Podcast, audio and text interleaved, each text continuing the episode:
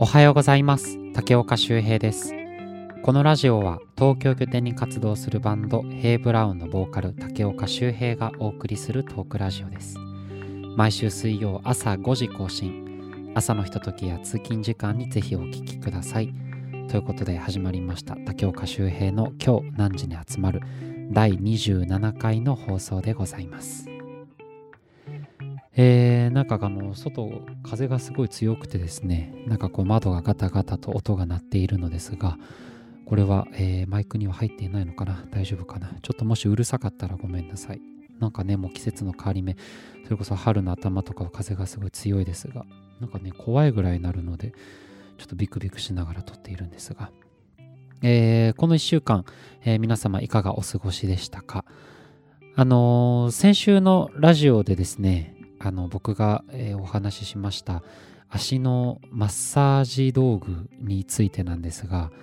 あのー、結構いろんなところから一体それは何ですかみたいな、あのー、お話が結構多くてですね、で、あのー、しかもそのうちの一人が、あのー、うちのメンバーの陽平のご実家の、えー、お母様からですね、それは一体何なんですかみたいな、あの問い合わせも陽平からいただきまして、あの何だろうと思って調べたら、これごめんなさい、多分合ってると思うんですけど、あの青踏み竹というものらしいです。なんかあのこれね、青踏み竹って言ったら結構知ってる方いるみたいで、あの僕が今回、えー、うちの姉からもらった青踏み竹は、あの寄せ木っていうんですか、あのいくつかこう木がこう合わさってるような柄の、えー、寄せ木な寄せ木の、えっと、青踏み竹だったんですけど、なんかヒノキで作られてるものもあったりとか、いろんな種類が今はあるみたいで、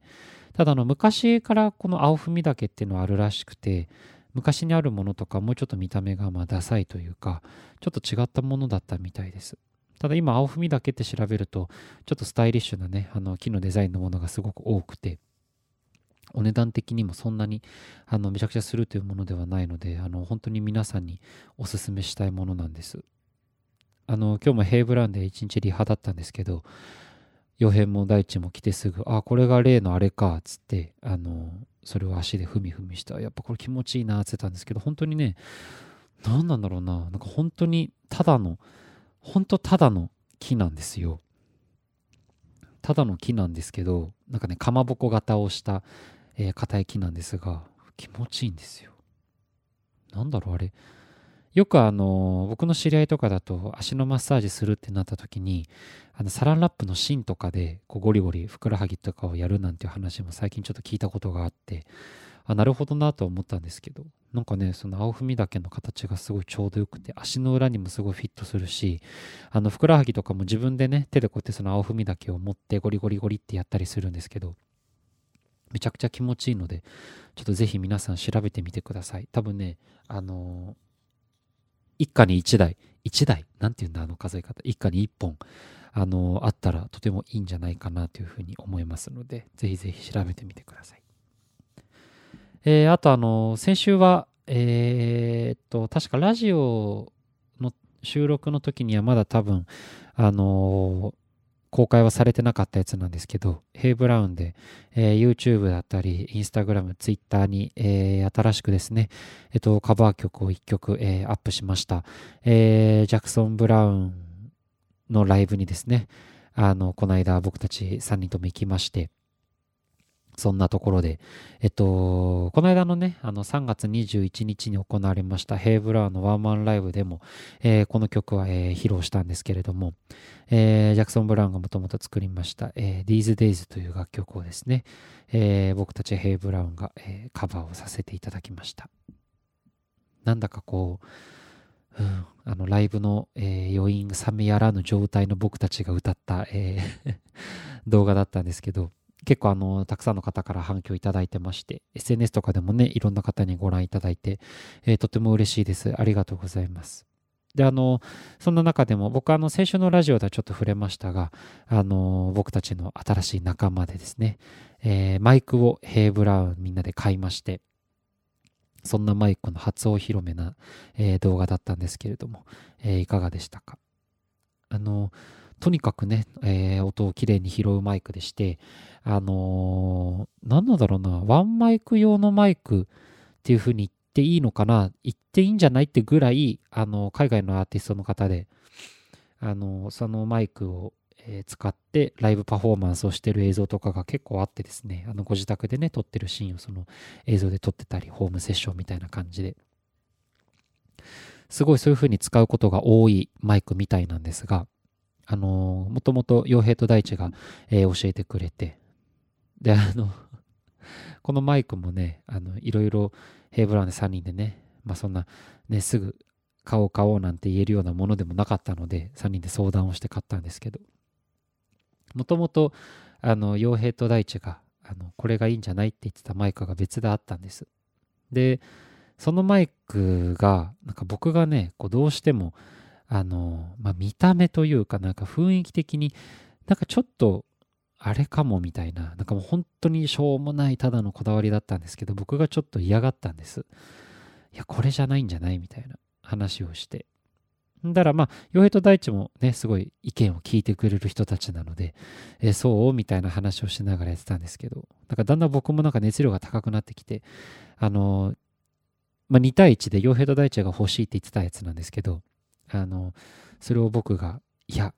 そのマイクにするんだったらなんか俺を倒してからにしてくれみたいなことを謎に僕が言い始めて、もちろん冗談ですけど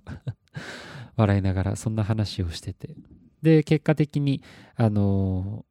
ちょっとそれじゃなくて今回え買ったマイクに至ったなんていう経緯があったんですけど、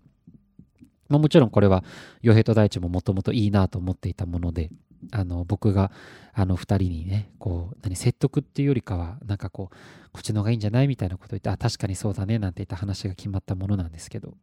なんかそんな話を僕のまた別の知り合いに実はこんなことがあってつって俺のこと倒してからにしろみたいなことをふざけて言ったんだよなんて話をしてて、でそしたらあのもうすでにに対いちの時点で竹岡さん負けてますよって言われてそれでもなおあの僕を倒してからにしろなんていう、あのよくそんなことが言えたななんてその時言われて、確かにと思って、なんかね相変わらず自分の我の強さをすごい感じたとともに、あのふたりの優しさをすごく感じた、えー、次第ですふたりともごめんねなんて思いますけど、まあ、ただ、あのー、さんにんとも大満足、えー、なお買い物ができまして、今後もねあのマイクを、えー、パートナーのように、えー、相棒のようにしてあのいろんな、えー、音楽をお届けしたいななんて思ってますので、ぜひぜひ楽しみにしていてくださいということで、えー、今週もよろしくお願いします。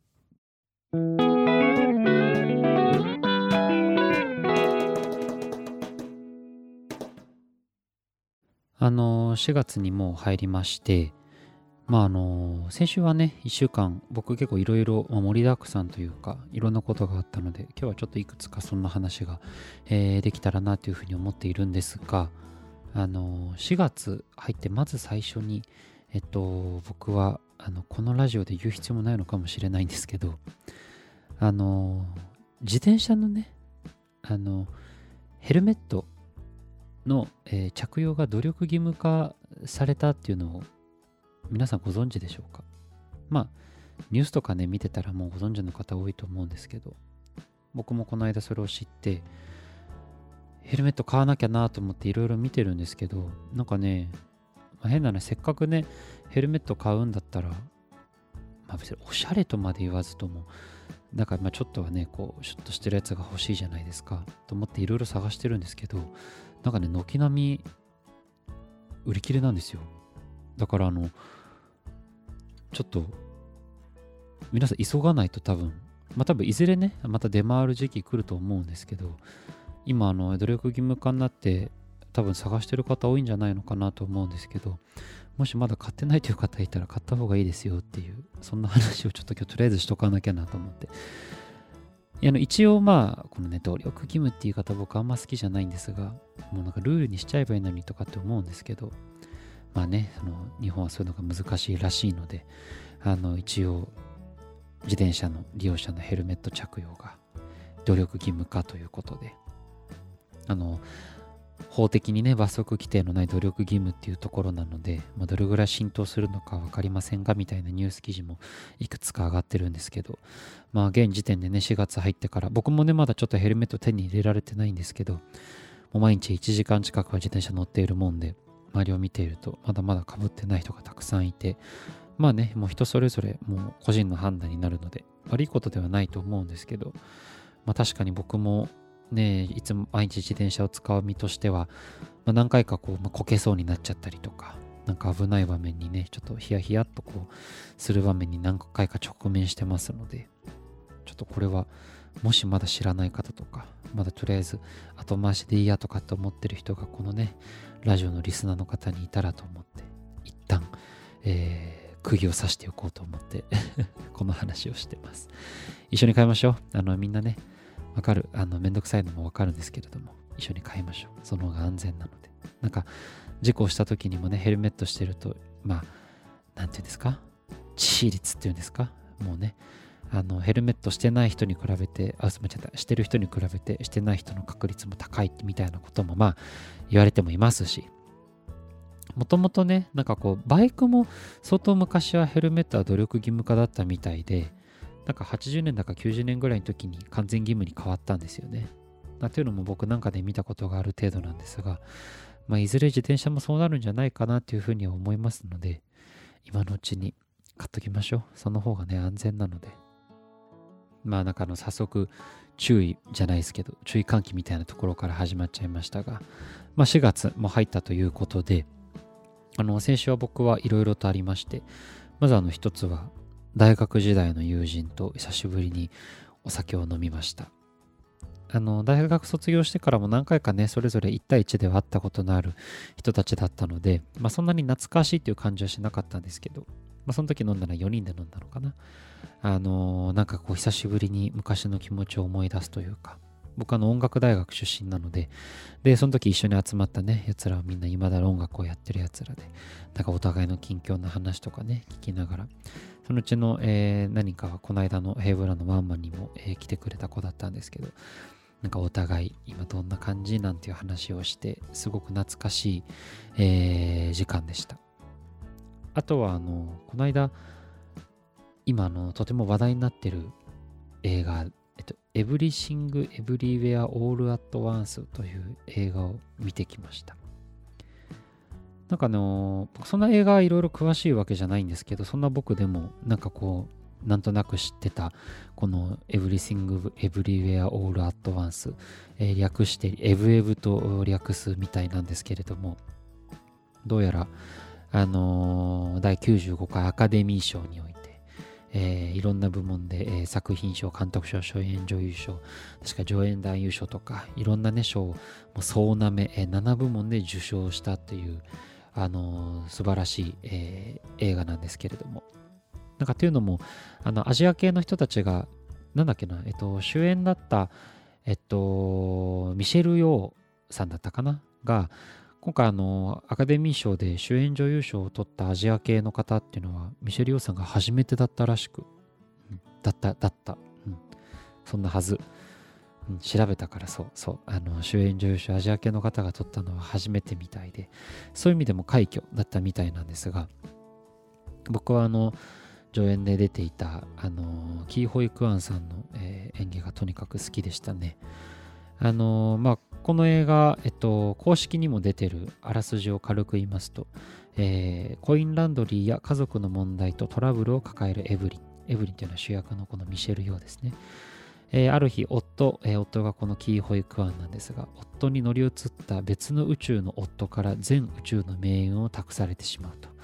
えー、そして彼女はマル、彼女はマルチバースに飛び込み、カンフーの達人の別の宇宙のエブリンの力を得て、えー、マルチバースの脅威ジョブ・トゥパキと戦うことになるというあらすじで、えー、もうなんかカタカナが多すぎて何言ってんだっていう感じなんですが、あのー、確かにこう映画の中はいろいろはちゃめちゃといいますか、いろんな情報がこう、うわーっとこう割と序盤の方からこうガカガカとのしかかってくるので、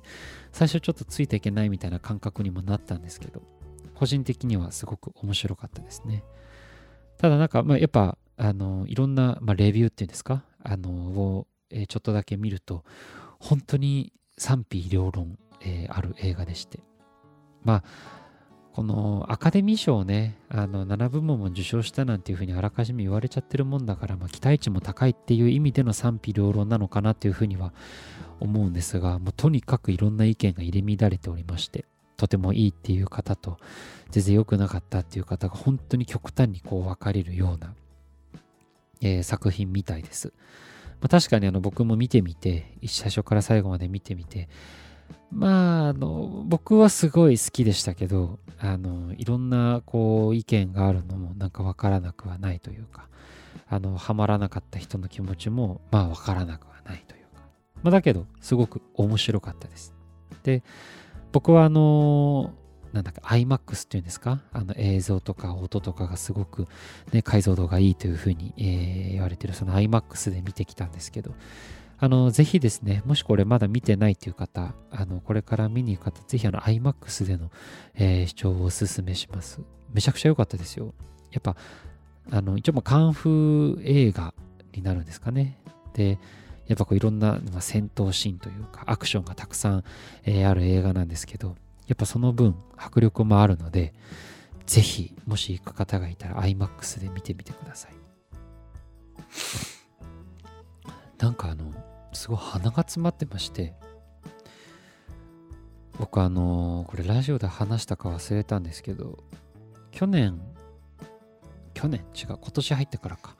あの花粉がね、まあ、すごいとにかく飛んでるみたいな話をよく聞いてて、あの車とかにこうついてる花粉の量がすごいなんていうのも、あのうちの家族でもよく話に上がってるんですけど、僕あの花粉症治ったんかなと思うぐらい全然反応が出なかったんです。もともとあの杉とか、あのちょっと前まで杉がピークだったんですよね。あの杉花粉も持ってるはずだったんですけど、なんかね、全然反応が出なかったんですよ。で、周りの人とかがもうとにかく鼻をズーズーすすって、えー、目がかゆいだ、なんかもう人によっては肌が荒れるだ、いろんなの聞いてて、